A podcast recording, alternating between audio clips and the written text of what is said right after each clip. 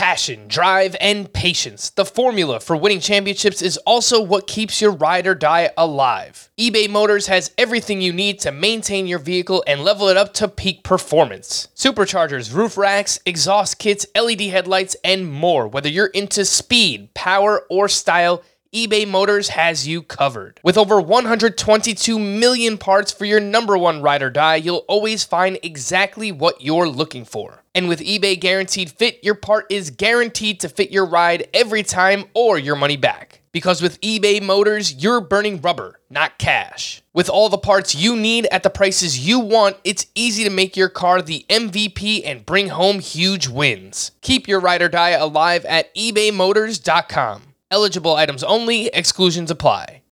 Welcome to the Fantasy Baseball Today podcast from C B S Sports. High drive, center field, hit the wall, grand slam. This is magnificent. Got a fantasy question? Email fantasy baseball at c b s i dot com. Get ready to win your league. Where fantasy becomes reality. Now, here's Frank, Scott, Chris, and Adam. Yippee-ki-yay, mother. Welcome to Fantasy Baseball Today on Monday, December twenty-first. Frank Stanfield here, no Scott White, who's getting a much-needed vacation. We'll talk to Scott again in the new year. Want to wish everybody a very happy and healthy holiday season. And considering it's Christmas week, we have something special for you today on the show. We're giving you the best gifts at each position based on early A D P over at the N F B C. That's the National Fantasy Baseball Championship. Who's we?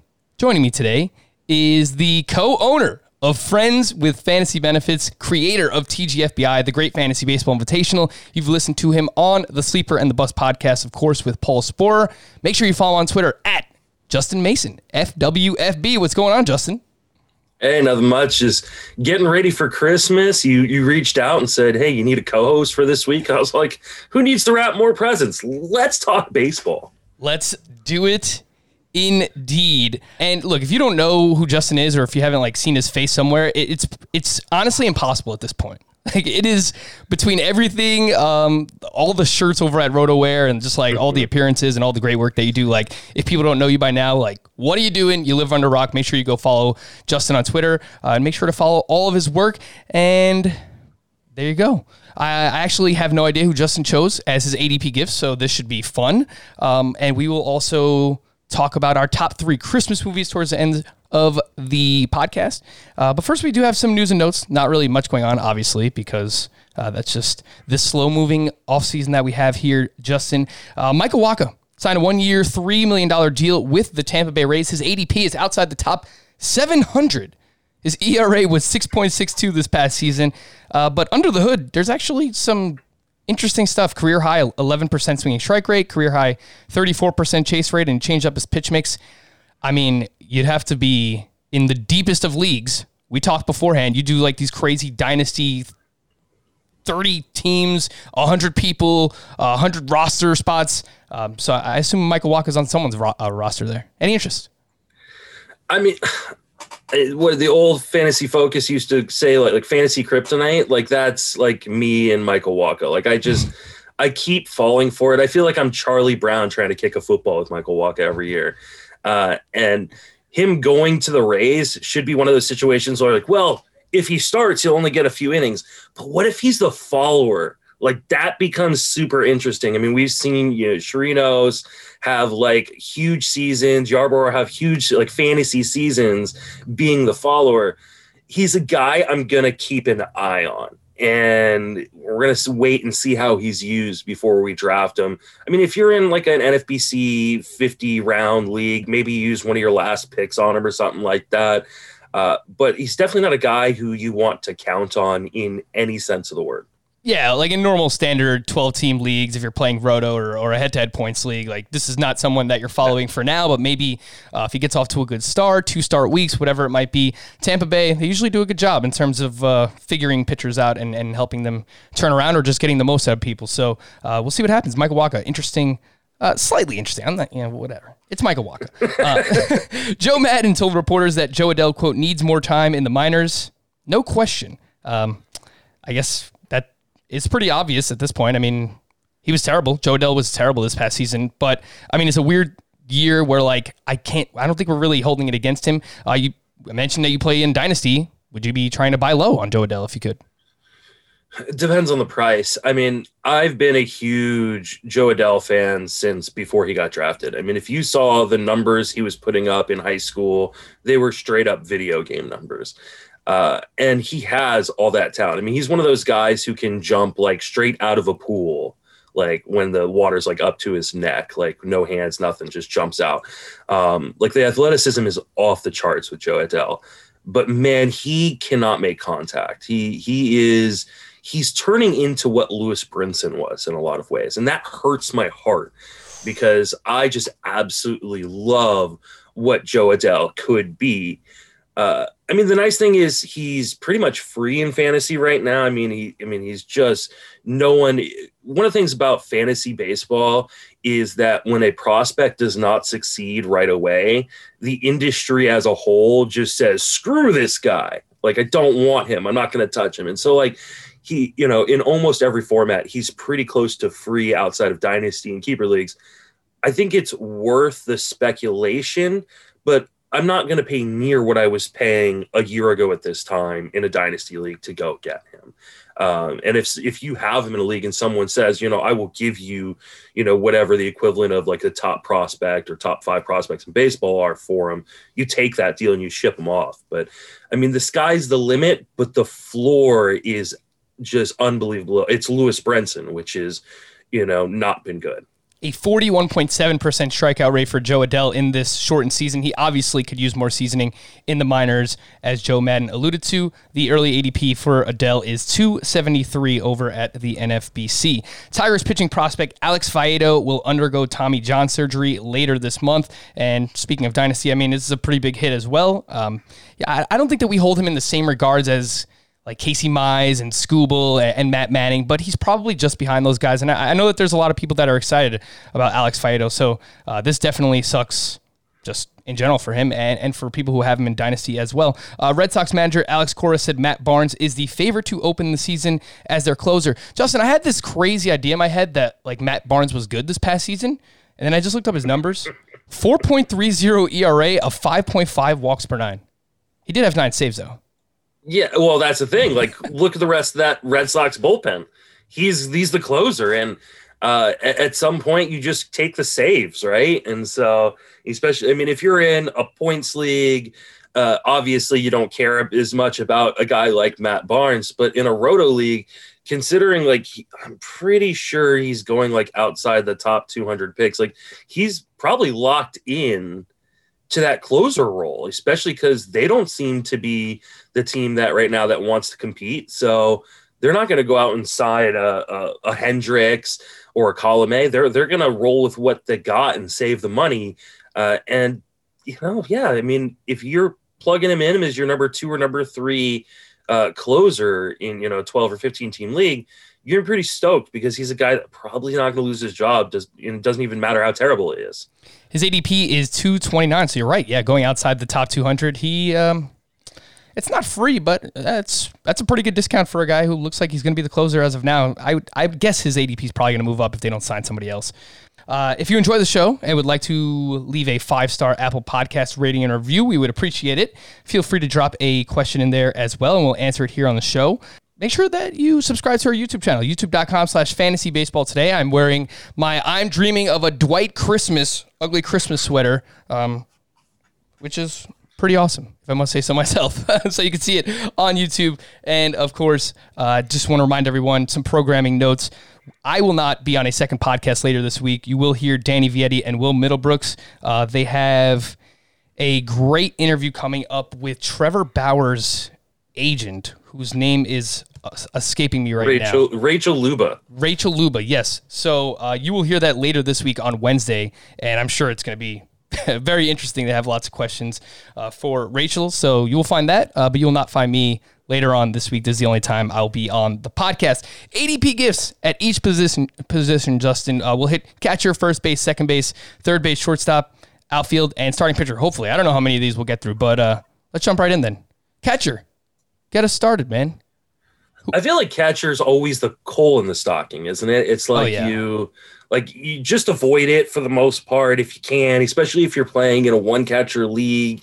Like, there's no reason to invest in catcher. Just play catcher roulette and hope that, you know, you don't get killed by it. So uh, that being said, uh, Max Stassi, man, he th- he's going to pick three sixty-three. I know that the Angels have been tied to, they were tied to like Jason McCann or James McCann, um, you know, for a little bit before he signed with the Mets. There's been talk that maybe they could bring back Jason Castro. Uh, I, I as long as they don't sign someone. So obviously this changes if they do sign someone that would play ahead of him. He was really, really good in a season in which he lost a lot of games to injury. Uh, and so, like, I, I love the lineup that the Angels are putting together. Obviously, Mike Trout, Anthony Rendon. And if you got him kind of hitting behind some of those guys, he has a, a lot of potential driving some runs. Uh, he delivered like a two seventy batting average last year. Uh, I mean, he's just a, he's a former top prospect. People forget, like, he was a top prospect at one point for, for the Astros. So, uh, yeah, I mean, give me all the Max Stassi shares. Yeah, and the Statcast numbers are great, too. ninety-one point six mm-hmm. mile per hour average exit velocity. He hit two seventy-eight, as you mentioned. His X B A was two seventy-one. His yep. slug, five thirty-three. X-slug, five sixty-eight, man. So Stassi really has some great underlying numbers. He hits a lot of line drives as well. Um, made a good amount of contact, twenty percent strikeout rate. That's a little bit better than league average. And he, and he gets on base, ten percent walk rate. So, uh, yeah, he's going at three sixty... Three in Three, A D P, yeah. And I mean, you get him. You probably want him more so as your second catcher, I would assume, right? Than your first. Sure, yeah. yeah. But I mean, it's, you know, it's all upside, and I'm one of those guys that, especially in two catcher leagues, if I don't end up with a guy I really covet at at the position, I just wait. I'll wait forever, like, you know, and you know, so I have no problem in a league, you know, a deeper two catcher league where Max Stassi is actually my number one catcher. I really just don't, because uh, it means the rest of my roster is really, really well filled out. So, like, I love Aaron no- or Austin Nola. So, like, if I get me some Austin Nola, there's my number one catcher, Stassi number two. But if I miss out on a guy like Nola, or, you know, if I don't want to pay up for the real Mutos of the world, Uh, then I'll just wait and grab like two guys like like Stassi later on, or three guys like Stassi later on in, in fifty, you know, round drafting holds, and, and feel pretty good about it. So this is going to be controversial, the name that I'm about to bring up, uh, and, and very polarizing too. Uh, I think people who have had this player on their team before, they're probably not going to go back to the well, but I have never had him, and that is Gary Sanchez. And his yeah. A D P has gone from over the past Five years, forty-five to nineteen, fifty-three, seventy-eight last season, and now he's at one ninety-six. So, yeah, in years past, if he's like a fourth or fifth round pick, like I, I usually don't invest in a catcher going that early. Uh, but I think now people are probably going way too far the other way for Gary Sanchez. And there's a lot of volatility in his profile. I understand that. He strikes out a ton, a thirty-six percent strikeout rate this past season. Um, he's probably going to hover around thirty percent. That's going to affect his batting average. But Justin, the BABIP, the batting average on balls in play, one fifty-nine for Gary Sanchez, and from twenty fifteen to twenty nineteen, entering last season, he was at two sixty-four for his career. So he still hits the ball extremely hard, according to Statcast, seventeen percent barrel rate, ninety-seventh percentile. Um, I just, I have to imagine that the batting average is going to be better than it was this past season. So are you interested, or is there just too much volatility? Have you been burned by Gary Sanchez enough where you're just not going to go back to the well? Because uh, I think some people are scared that, like, I'm not going to say that he's, like, done, but there's a chance he can lose his job to Kyle Higashioka.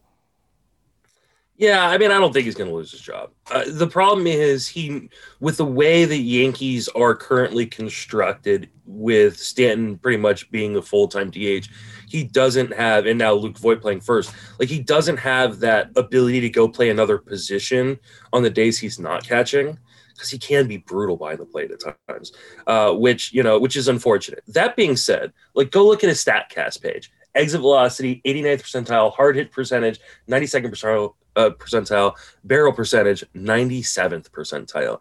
Like, if you don't want to take a shot on a guy that at one point was like close to a wheel pick in a fifteen-team N F B C league at, you know, where he's going right now, like, you're just not, you know, doing things right, especially in a position like catcher where guys come into the league. Like Max Stassi was not drafted last year.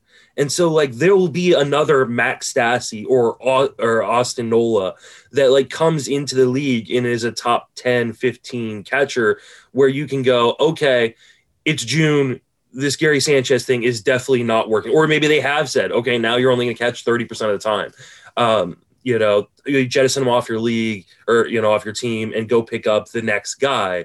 Uh, I have no problem with Gary Sanchez this year. Uh, and I'm, I, I'm not one of those people that's like, you've burned me. I will never forgive you. Um, it just, I, I don't look at players that way. I, you know, there, there are people, he's formerly like, you know, a second round talent. So I'm not, I'm not done with Gary Sanchez for sure. And we've seen him bounce back from bad seasons before. He had a six ninety-seven O P S back in twenty eighteen, bounced back the next season with an eight forty-one O P S.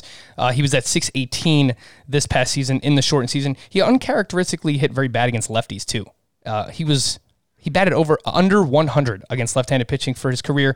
Uh, he's two fourteen, which isn't good, but he should be better in that department as well. I just think, just don't overthink it. This is one of those things with like Machado last year where he was going in the middle rounds, and I had a lot of Machado because I'm just like, the talent is there. I'm not overthinking it, um, and, and it worked out. So hopefully the same thing can happen for Gary Sanchez. Justin, over at first base, an early A D P gift that you were looking at at this position.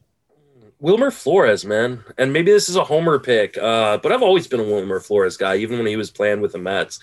Uh, like he's first base and second base eligible, which is always great to be able to fill your your C I and your M I slot. Uh, he he's got a full-time role in San Francisco. Like I think people are thinking that maybe they're going to play the youth, but they didn't play the youth this year. There isn't much youth. Like there's not like it's just an old team that doesn't have a lot of talent, and the big name prospects are not coming up this year, or at least I don't think they are. Uh, and so he's going to get a chance to play every day. And the way he hit this year, man, I, I think he is a twenty-five to thirty home run guy in that, even in that park, especially with that gate closed that helped kind of propel that jet stream a little bit in San Francisco. And if, I mean, right now there's a stay at home order in all of Northern California, like the entire Bay Area. I live an hour away from San Francisco and we're a stay at home order. So like, I don't think they're letting fans in the stands, and they're not going to open up, open up that gate. It's going to be closed. Uh, and that's kind of a big deal for a guy like Flores. So, um, I, I really like him. I, I've got him. I think I've already had seven drafts, and I think I've gotten him in four leagues already thus far. It's. I think he's just uh, um, kind of one of those guys everybody just overlooks. Yeah, and he on a per game basis, the past two seasons. I mean, eight thirty O P S this past season, eight forty-eight in in twenty nineteen. Uh, he only played eighty, eighty-nine games in twenty nineteen with the Diamondbacks, but he hits a lot of line drives. He makes a lot of contact. So even someone, if you play in a deeper points league, like I think he can be valuable for you there as well. So the multi position eligibility, Wilmer Flores is definitely an interesting name, and I'm happy you brought up the archways um, in, in Oracle Park, because that is something that I will be paying close attention to uh, heading into next season and, and spring training. Because, I mean, we saw guys like Yastrzemski was great at home, and, and just offense in general was up in, in Oracle Park. So uh, could be huge for, for some of those those hitters. And obviously it, it affects pitching as well. So uh, definitely a storyline to pay attention to there with the Giants. Uh, I went a little bit higher here, and, and this is another one where I don't think he's done. I think if it was a full season, he probably would have just turned things around. And for me, it's Anthony Rizzo. He hit two twenty-two uh, in twenty twenty with eleven home runs, twenty-six runs scored, uh, twenty-four R B I, and chipped in his normal three steals. Over a full season, he usually gets you like six to eight or whatever. Uh, but just another one that was really hurt by the batting average on balls in play. And he was a career two eighty-nine BABIP entering twenty twenty. This past season, that was two eighteen. And he the only thing that changed in his profile was that he hit more infield fly balls. So he got crushed by, I don't know if he was trying to improve the launch angle and just wound up like popping up a bunch of um, balls this year, but like seventeen percent of his batted balls were pop-ups. That was never higher than ten percent in his career. Um, and people will look at the, the the hard contact rate and the average exit velocity, and um, they'll say like, oh, well, that was down. Well, if, if seventeen percent of your batted balls are pop-ups, then yeah, of course it's going to affect your, uh, your your batted ball numbers in general. So Rizzo will turn thirty-two years old in August. He's entering a contract year. Justin, do you believe that twenty twenty was a fluke, or is this kind of the beginning of, you know, that downturn for Anthony Rizzo? Yeah, I mean, I don't think he was necessarily as bad as uh, the numbers maybe show. Uh, that being said, he's also hitting that point in terms of like an aging curve where you're going to start seeing guys, you know, start to struggle early thirties. Um, you know, what is that team going to look like around them if they start trading pieces off? Because they're, again, you know, I just said the, the N L Central, the entire team or d- division is selling. So like, is that team going to look as great around him as it maybe has in the past? And there are just so many intriguing pieces at first base that he's one of those guys where if he kind of drops into my lap, if I'm in a draft and let's say I'm picking at one twenty and he's still on the board, I'm going to be like, okay, he, at worst, he's going to compile for me, right?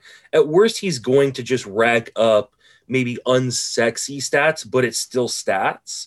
Uh, he's definitely not a guy I'm reaching for, though. Like I, I love Alec Baum. I love Max Muncy. I love Mike Moustakas. I actually buy into a lot of what Eric Hosmer did this last year. So, like, I'm totally fine missing out on him, but I'm also not going to ignore him if he starts to fall in a draft. Yeah, compiler is probably a good way to put it. You know, if I was projecting him, two sixty to two seventy, twenty-five-ish home runs, just solid counting stats, assuming um, he doesn't get moved. I don't know if that would actually help him or hurt him, but um, I guess we'll find Chip out. Chip and steals. Like, yeah. I mean, a first baseman who can pick you up five to ten stolen bases has a ton more value than the guy who's just a rock.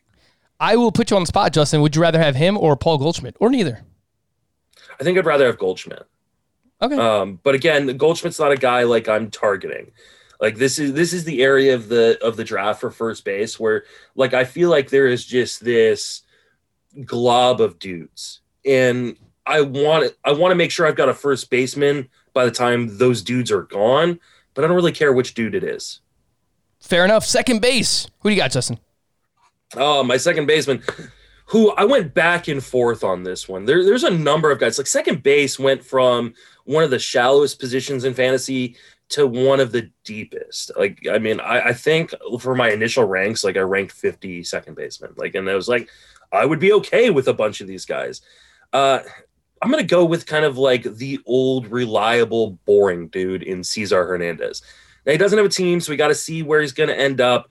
Uh, but like, all he does is get on base, and like he does just enough in every category to be relevant. And I assume he's going to end up on some sort of contender, be at the top of the lineup, rack up a bunch of runs, which is like the most unappreciated stat in, in Roto, especially, uh, and just be that unsexy glue guy for your roster, you know, at the end. I mean, he's, I think going around pick three something, Uh, right next to another guy I really love in Colton Wong. So, uh, like, that's also a free agent. But his A D P is going to shoot up once we know where he lands. So if you're doing early drafts right now, like, now's the time to go get him when his A D P is, you know, super low. Cesar Hernandez, the A D P, you mentioned uh, three forty-eight point nine. Colton Wong, three seventy-six. So these guys are going, you know, around three fifty, mm-hmm. even a little bit later than that. Free in most leagues. I mean, if, if you're playing in a twelve-teamer or even a, most fifteen-teamers, like, they're free unless you're playing, like, a fifty-round draft. You know what was weird? Do you know how many stolen bases he had this past season? Off the top of my head, I'm going to say he had four. Zero. Yeah. He, pulled- he hasn't been running quite as much. Yeah, and it was weird because part of the reason I really liked him entering last season was because he was joining Cleveland. And normally mm-hmm. Cleveland is aggressive on the base paths. We see that with Jose Ramirez and, and Francisco Lindor. I wonder if it was it had something to do with Terry Francona not being with the team, because I know that he missed like a large majority of the year where like he wasn't with them. I don't know if he like helps design their base running uh, game plans or whatever, or or if he's part of that. But I thought that was interesting. Like Cesar Hernandez and Ahmed Rosario, another one who, you know, we kind of usually expect some steals, and both of them had zero in the shortened season. So I just uh, I thought that was really interesting. I think we don't want to overanalyze the short season in terms of like team strategy too, because I think there were teams that decided not to run because it was such a short season that they went, why are we risking if like, you know, it was one of the things I think a lot of us in the industry talked about coming into twenty twenty, which was taking an injury prone player. Yeah. I mean, there is some upside in terms of, oh wait, what if he stays healthy for sixty games? But, like, if he goes on the I L and he's already missing ten days, like, that's a sixth of the season.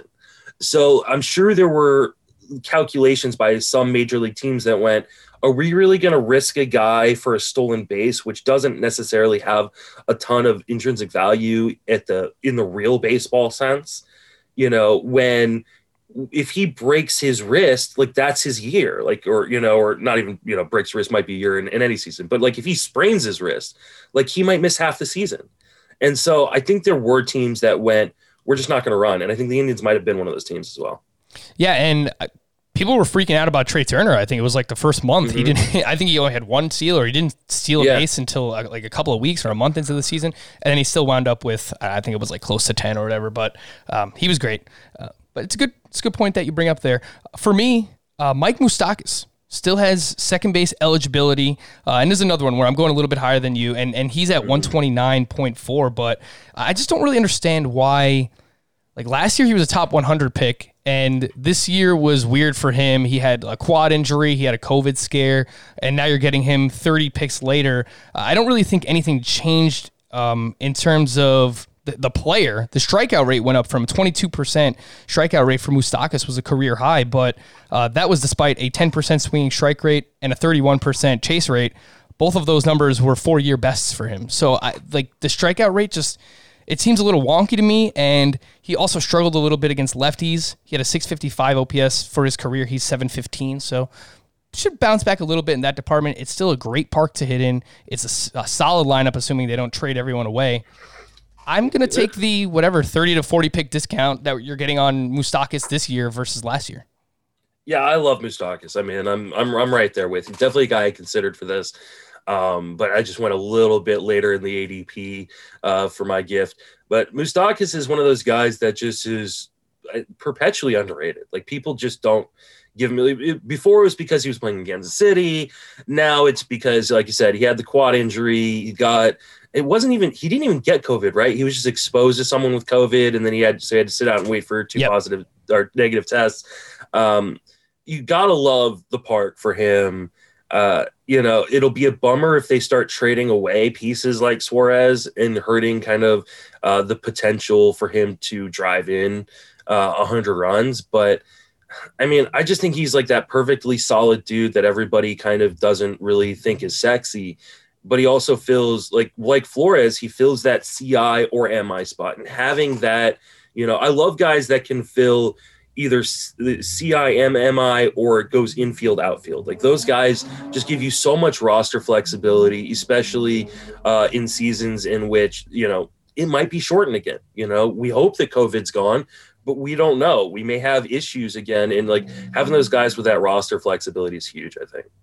He is Moustakas one season removed from a thirty-five homer, eight forty-five yeah. O P S season. Again, that was back with the Milwaukee Brewers.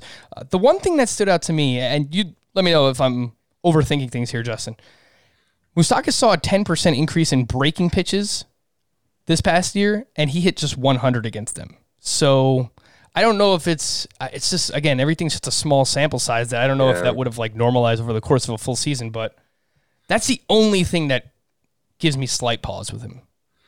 I'm not overly worried about that. I mean, it's just, he saw so few pitches because it was a sixty game season, which he missed time in. Yep. Um, I just think that, it, again, this is one of those things where I, you know, keep reminding people like there is, you definitely want to analyze what happened in twenty twenty because it was a sample, but I don't want to completely overreact to it. And so when I see guys like Moustakas getting a, you know, twenty or thirty pick discount, like that makes me much more interested than paying for the guy who had the huge two weeks, you know, uh, in, in a sixty game season and is now shooting up the draft board, you know? Let's do it. I'm in on Mike Moustakas. Third base, Justin, who you got there? Ooh, third base. Okay. Like I went back and forth on two guys and they're going right next to each other in the A D P. One is, oh man, who should I go with?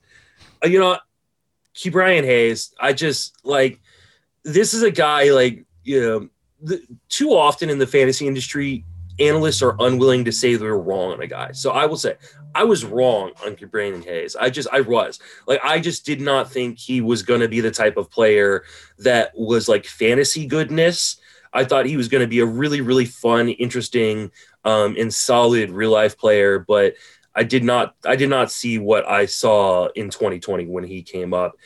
And it may be hyperbolic, but like, I think he could be like early career Anthony Rendon, which mm. is a guy with a great average who has speed, uh, has power, um, you know, and I think he's a little bit sheltered in the uh, in the Pittsburgh sphere. That being said, like his A D P is going up and going up, and I think it will continue to go up uh, because I want to say in the two early mocks that I did back in October, he was going around like, I want to say like two twelve. And now he's at what, one thirty-nine. Um, so like the price is going up, but I'm okay with it. I actually really like the price. I think he's a little bit underrated still uh, because you're getting like, you're getting a guy who could potentially be Anthony Rendon, which is a second or third round pick uh, at pick, you know, one thirty-nine. So I, I love me some Ke'Bryan Hayes. Uh, Gio Urshela was the other guy. It's like the opposite. Oof. Where like, like super safe floor, and he's going to pick one fifty-four. Like, I, I don't understand why everybody hates Gio Urshela. Man, Scott White would love to be on with you right now, man. He loves both of those guys. He loved Urshela last year, and everything Urshela did really kind of carried over. Hit a lot of line drives, still hit the ball really hard. Uh, but Ke'Bryan Hayes is someone he's already uh, talked up a few times, and man, like, I don't want to overreact too much because it was, he had sixty-five batted balls, but like ninety-two point eight mm-hmm. mile per hour average exit yeah. velocity. three hundred X B A, uh, four ninety-seven X slug. Like, he was just absolutely ripping the ball. And you, you brought up uh, a very lofty comp in Anthony Rendon, but I will also, I'll, I'll mention Francisco Lindor as I know, I don't think Ke'Bryan Hayes can be that type of player, like a, like a thirty twenty kind of guy, but Lindor was re- regarded as a, like a defense first prospect when yeah. he first came up. And I- then, Another guy I was wrong on. I was totally yeah. wrong on Lindor. Yeah, and then he just took the league by storm and just became this awesome hitter. Uh, so, yeah, solid plate discipline from Hayes. Like, like, it's not a good park to hit in. It's not a great lineup, but that that was true this past season, and and he was awesome.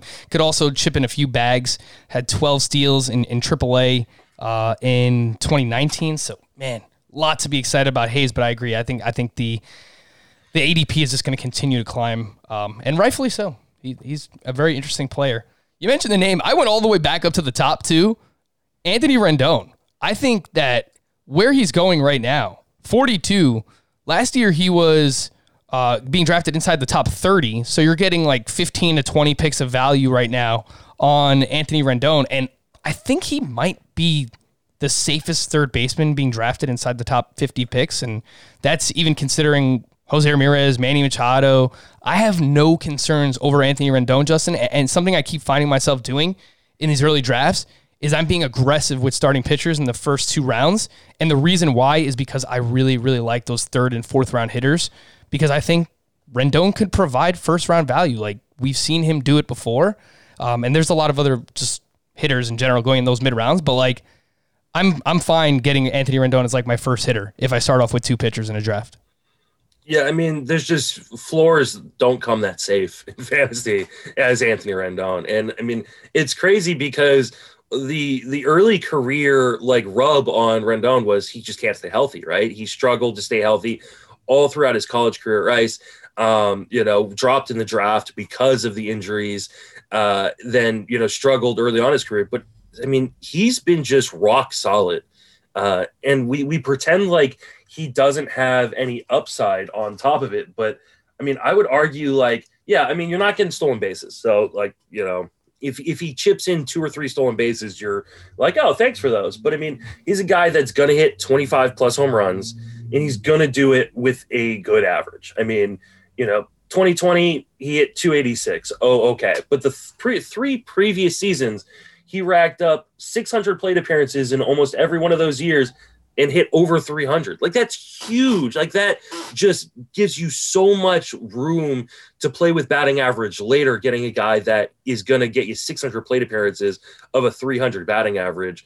Everything else on top of it is really gravy. And then you could get that twenty nineteen season, or twenty nineteen season where he hit the thirty-four home runs and added the one hundred, one hundred in the runs and R B Is. Like, yeah, I think he's a perfectly safe guy uh, with the upside of like Nolan Arenado.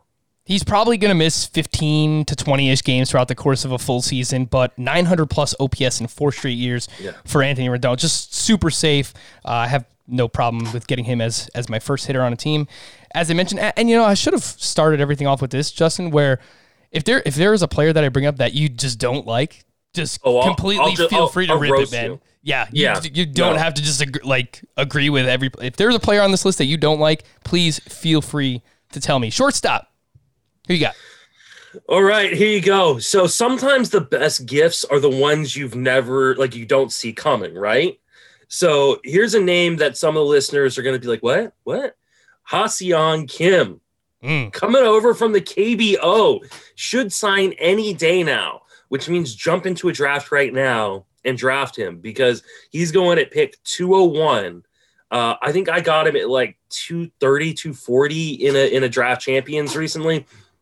This kid, you know, he's twenty-five years old. We know he can play defense. We know he's got speed, and he showed power in the K B O recently.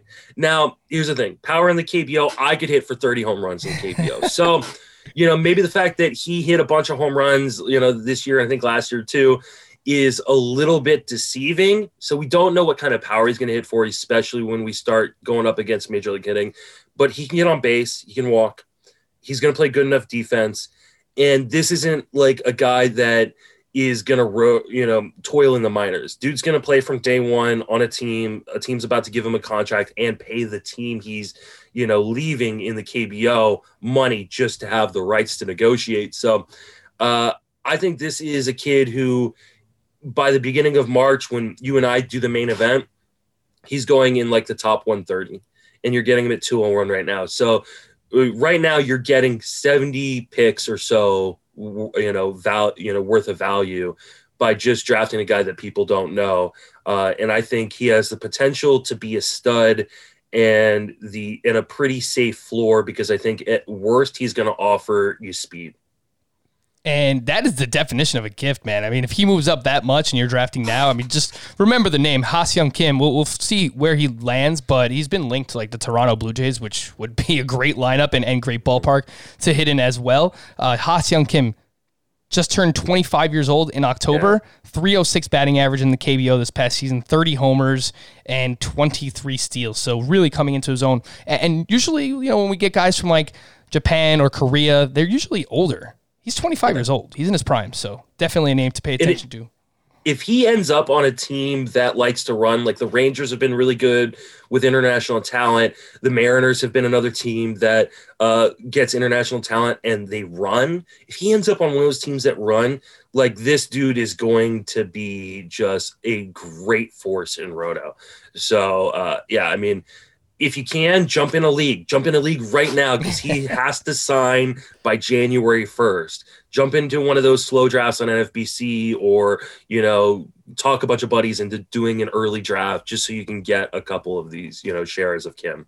Yeah, and look, a lot of the N F B C drafts, they're higher price points, and we understand. Like, not everybody mm-hmm. can afford to do it, but, I mean, there's other drafts going on right now, and just for lower dollar amounts, like, there's best ball drafts for ten bucks or whatever it mm-hmm. might be. So, uh, you know, if you do have oh. the urge for, for drafting, that's that's a way to, to, to, to do it now. I just did um, a Fantrax best ball for ten bucks with a bunch of guys in the industry just for fun. Uh, oh, you were in that draft, right? Yeah, yeah, yeah. And Kim, I think, went outside like the top two hundred picks. Like, in this, they're like really, really smart guys. Like, um, uh, so I mean, this it really bunch of really smart guys and me. So uh, I, I was gonna say, like, why are you considering me a smart guy, yeah, Justin? Yeah, like, exactly, right?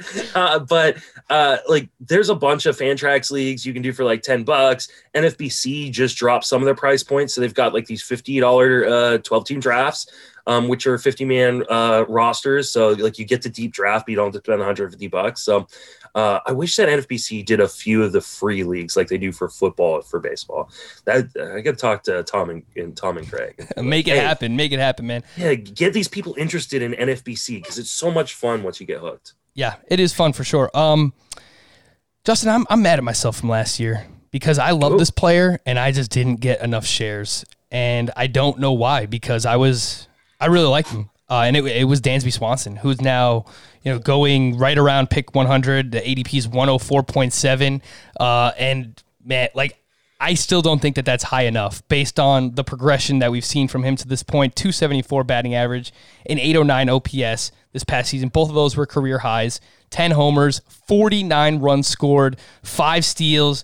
Uh, he's a high BABIP guy, but twenty-five percent line drive rate since the start of twenty nineteen. Obviously, we know line drives usually correlate well with uh, BABIP. And I noticed recently Jeff Zimmerman, who writes Mining the News over at Fangraphs, it's fantastic. Make sure you read it whenever Jeff Zimmerman puts it out. He pulled a quote from Braves hitting coach Kevin Seitzer about Swanson changing his approach and opting to go up the middle more so uh, with his hits and, and to opposite field. And you saw that in the numbers on Fangraphs. If you look, like, his center field percentage was thirty-eight percent, and that was a career high. And that's something that I've talked about with uh, Tim Anderson as, as the reason why Tim Anderson has been able to take that next step is because he's been going to uh, to center and opposite field and just progressing more so as a hitter. So, uh, dude, if Swanson hits near the top of the Braves lineup, like, he's going to score one hundred runs. And I think right now he's projected for like seventy-seven, which is just wild. I love Swanson at this uh, at this cost. The only thing I'll ask you, Justin, would you rather have Swanson at one oh four or Carlos Correa at one twenty-seven? Because I really like both values. I mean, anybody who's followed my work for, you know, however long I've been doing this knows my feud, my blood feud with Dansby Swanson. And I can't believe you would pick him as a gift. Not, I mean, uh, you know, I, I was the guy who, who like was like, Dansby Swanson is like a fine major league player. This is when he was the number one overall prospect, right? I said, he's going to be a fine major league baseball pl- or, or fine major league baseball player, but like, he's never going to be like the elite number one fantasy guy that people were drafting him for. Um, and I got a lot of heat. Like, I mean, I think I ranked him like twenty or I think, yeah, I think I ranked him like twenty-eighth or twenty-ninth one year at shortstop, and people lost their mind. And I was right, by the way. Uh, that being said, like, I think he's a fine player. My biggest issue with Swanson, because I mean, he was, he was good last year. And the nice thing was he played all sixty games. The problem is, he's never played above one forty-four games at the major league level. He's a dude that gets banged up um, and misses time. And he doesn't necessarily have that carrying tool in fantasy that makes him super interesting as a top one hundred pick. And so, like, I'm actually fading him at this price. I'd much rather have Correa, who has shown the ability to be a, what, a second round pick, a first round pick, uh, it, you know, and is still going to be on, you know, it's going to be a less loaded Houston team, but it's still a pretty loaded team. Um, if, if Swanson can stay on the field for and play one fifty games, you know, batting second in that lineup, if they continue to bat him there, like, he could be an amazing compiler. Um, and yeah, and, you know, score one hundred runs, Uh, you know, hit twenty plus home runs, you know, steal, you know, ten bags, and you'll be stoked with that price. The problem is, like, I just don't trust the dude to stay on the field yet. Like, he just hasn't shown that ability. And this whole, like, he, he was the exception to that, you know, rule where people were, you know, saying, oh, you know, if he could just stay healthy for sixty games, it's a short season, maybe he can stay healthy. Well, he's the one guy that did it. And it, while it was great, like, it wasn't like an out of this world stat line. Like, it wasn't like this dude won your league. Um, it was like, hey, nice. I got really good value from a guy who was going like pick two fifty. Um, but now he's going to pick one hundred. Like, I, I'm no, I just don't want Dansby Swanson. There you go. It's about time Justin and disagreed with a player that I have on here. He was also great in the postseason for what it's worth. I mean, mm-hmm. we're using a bunch of small sample sizes, so let's do it one more time with the playoffs. twelve playoff games. He had three homers, two doubles, a triple, and had two steals as well.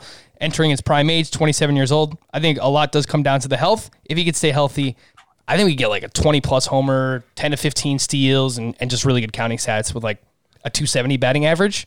And I think yeah, that, it's it's Marcus Simeon, right? It's yeah, it's it's a good line for, you know, as long as the guy plays. The hard part is, if he doesn't play, then it's not that great of a line. It's like, it becomes really boring.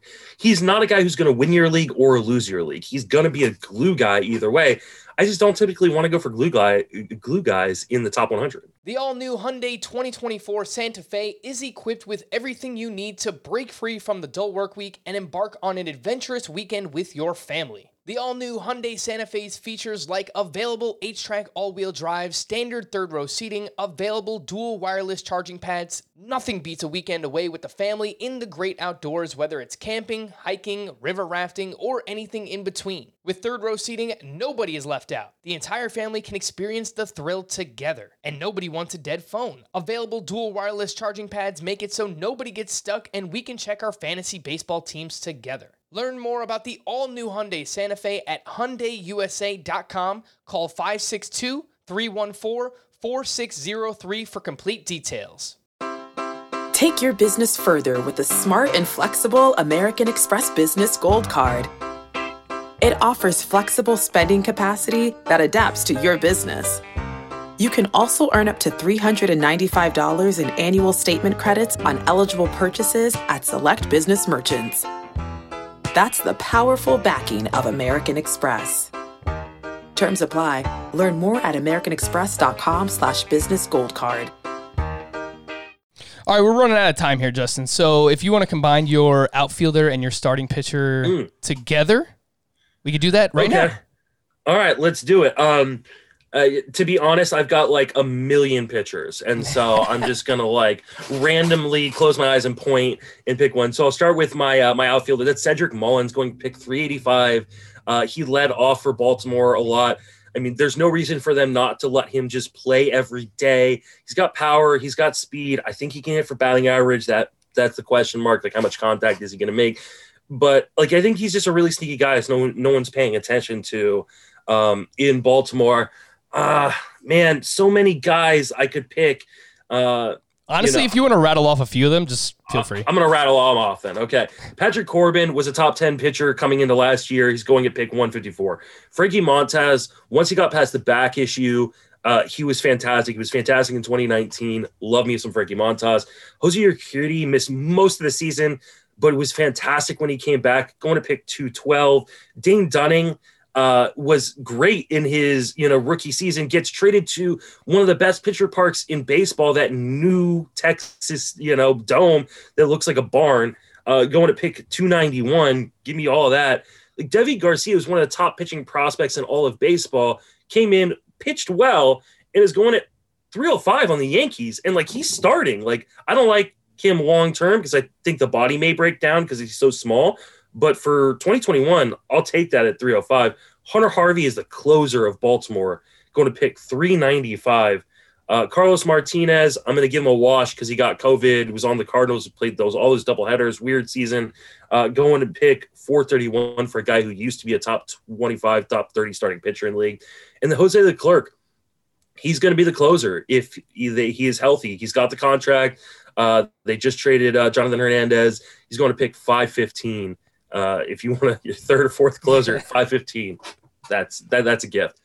They're all my pitching gifts. Well, not all of them, but a lot of my pitching gifts for you guys. Boom. Christmas came early. That Damn. That was got a lot of names on that list. I actually just ordered my Texas Rangers hat because I'm so excited. Nate Lowe, uh, Dane Dunning, someone I'm really excited about as well. I personally hope that they go with DeMarcus Evans, but yeah, there's certainly a chance that Jose Leclerc, Leclerc is the closer for the Rangers. Again, I don't have as many names because obviously I'm not as prepared as Justin, you know, just hosting a podcast or anything, no big deal. Um, but Nick Senzel is someone that I still like, and I guess I'm finding a theme here where it's like, if these guys stay healthy, they could probably be really good. Uh, Senzel has not been able to stay healthy for his career, but in the one hundred twenty-seven games he's played to this point, fourteen home runs, sixteen steals.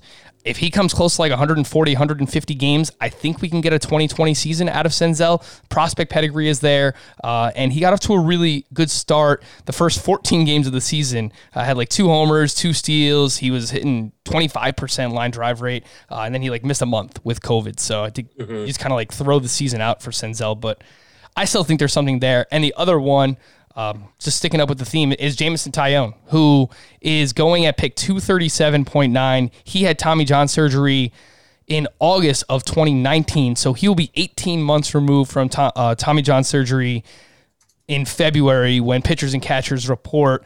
Uh, and apparently all reports have been great so far, throwing like mid nineties with his fastball. And apparently he has developed more uh, spin and movement on his slider. He said before it was more like a cutter, and now it actually has like more sweeping action to it. So Jameson Taillon, look, we know what his upside can be. He can perform like a top fifty player in general, and he's going outside the top two hundred thirty. So uh, Senzel and Taillon for me.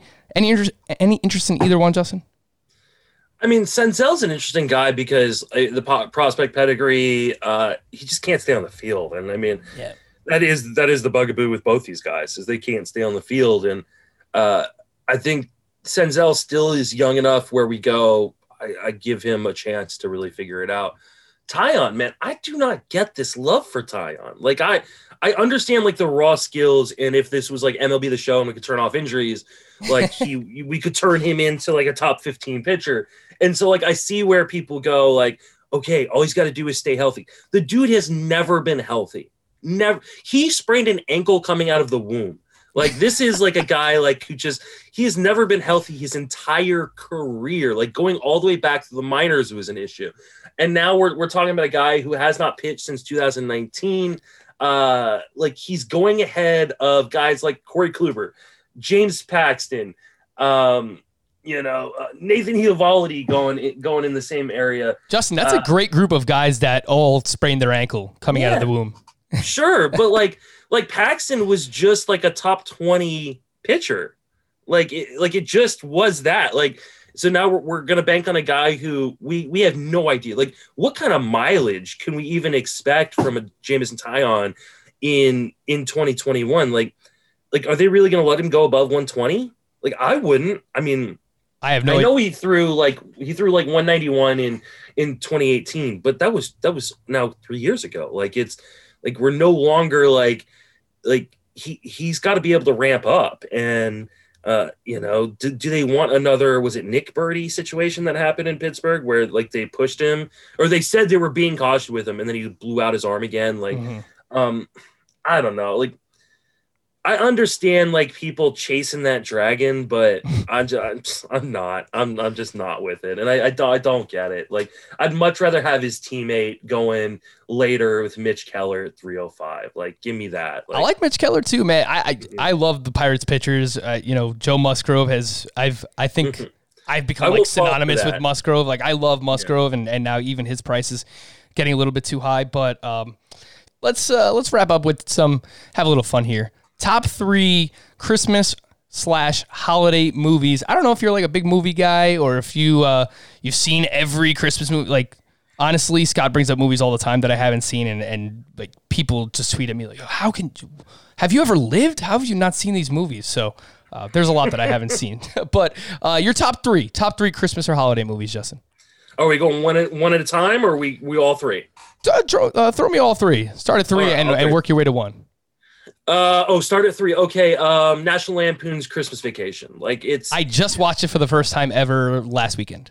It's it's absolutely fantastic. It totally holds up, and I'm really not that old. Like I'm I'm thirty-six, so like it like I didn't watch it like when it was in the theater or anything like that. But it's just a movie that's I've seen a million times, like replayed on T V, and it's just so good. I mean, it's it's like prime Chevy Chase, uh, and it just yeah, it's just so well done. And so funny, and you can just laugh. And like now as a parent, like, and being a husband, like I totally like, like I, I really empathize with the character, you know, in a way that I, maybe I didn't, you know, ten plus years ago. So, uh, I love that movie. Um, you know, then number two, uh, It's a Wonderful Life. It's a complete classic. Uh, you know, Mike Gianella has a fantastic thread on this. I don't know if you've ever seen it, where he talks about uh, that it's not really a Christmas movie. It just takes place at Christmas. Um, and uh, in the same way that my number one, Die Hard, isn't really a Christmas movie. It just yes. takes place at Christmas, but that makes it a Christmas movie. Um, so, uh, but it, it is a classic. I mean, Jimmy Stewart, if you've never seen it, go watch It's a Wonderful Life. It's just, it's, it's one of my favorite movies ever made. Um, but if we're ranking it as a Christmas movie, it's number two to Die Hard, which is like yippee-ki-yay mf'er. I don't know if I swear here or not, but uh, so uh, it's just, it's a movie I watch every Christmas Eve um, while I'm wrapping the last few presents with my wife. Uh, and it's just so much fun. It's action packed. It's, it's like the antithesis of what a Christmas movie is supposed to be, but uh, it's got this cult like following of people that say it's a Christmas movie. It's the greatest Christmas movie ever made. And I'm on board with that. It absolutely is a Christmas movie. I wish Adam Azer were here to yell at us about it. Uh, but it's also on my list. Is it number one? Hmm. I don't know. Uh, number three for me, I have, I, I don't know. Like, is this a Christmas movie? Is it like a Hanukkah movie? Eight Crazy Nights is just amazing. Like the animated movie with um, obviously Adam Sandler. It's just, so great. It's a great story. It tugs on the heartstrings a little bit. It's obviously like hilarious too. Like the little old guy, Whitey, he's just like falling down and it just, God, it was so funny. So really enjoy Eight Crazy Nights. Number two for me, I, I do have Die Hard, and I really do believe that it is a Christmas movie. Takes place at a holiday party. Uh, there are heavy themes of family. The director said it himself that like he didn't expect it to be a Christmas movie. That wasn't the idea going in, but like, he now considers it a Christmas movie. So if he says it, I think it's true. Of course, Argyle was playing Christmas in Hollis in the limo. Like, let's be, let's be honest. That's one of the best. That's one of the best uh, Christmas songs as well. So um, that's number two. Number one, Just Friends. I said this recently. I love this movie. Ryan Reynolds uh, dressed up as a big, big dude. Uh, you know, singing "I Swear" by All for One, uh, Dusty Dinkelman as like, dude, this movie is just all over the place. I watch it every year on Thanksgiving with my family as like a kickoff to the holiday season, uh, and I just think it's so funny. Have you ever seen Just Friends? I've not. Oh, dude, I, and I've never so even good. seen Eight Crazy Nights. I mean, so oh, uh, all right. I'm gonna have to. I, obviously, I'm gonna have to go and watch these movies. Like I, I'm, I'm. Uh, you know, Christmas time right now for us in the Mason household is.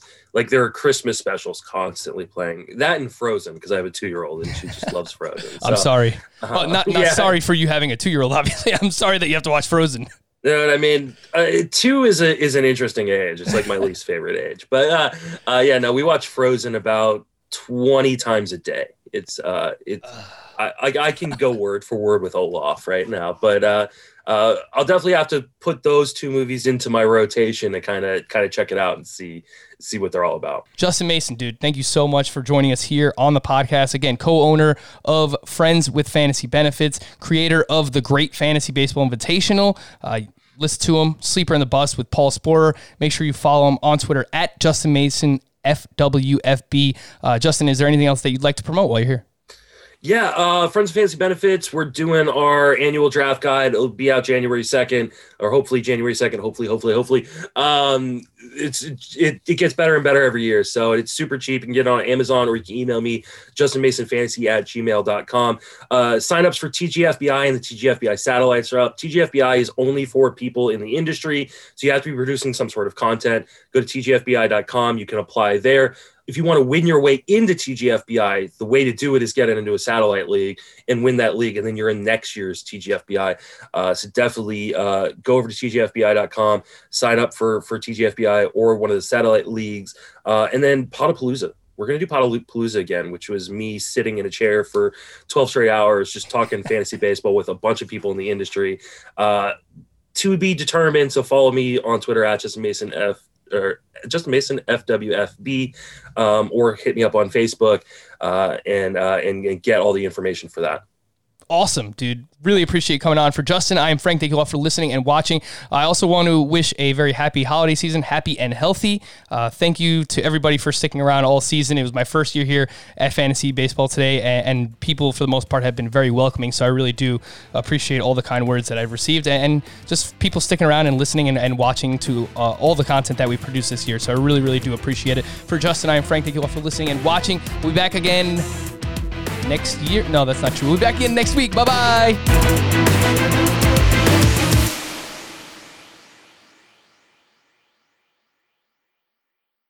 Homes dot com knows that when it comes to home shopping, it's never just about the house or condo. It's about the home.